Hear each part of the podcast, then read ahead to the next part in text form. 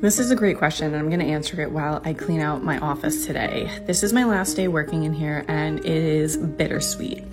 I had probably the worst night of sleep in a long time, a lot of anxiety over leaving this office space because it was something that I had worked and strived so hard for because I wanted a space of my own.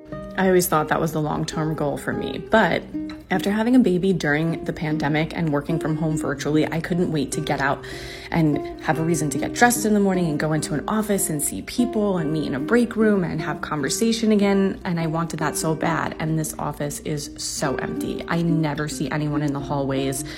You know, the break room here is basically non existent. That's it. No break room, just a microwave and a sink. So it's not really what I thought it was going to be. And so while I love having my own space, I think ultimately I might look for an office of other therapists and sublease again, just to have that sense of community.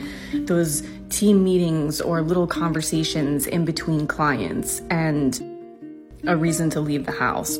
But until we get to that point, I'll be working virtually from my new home where I will have an office space, but it won't be the Short Cast Club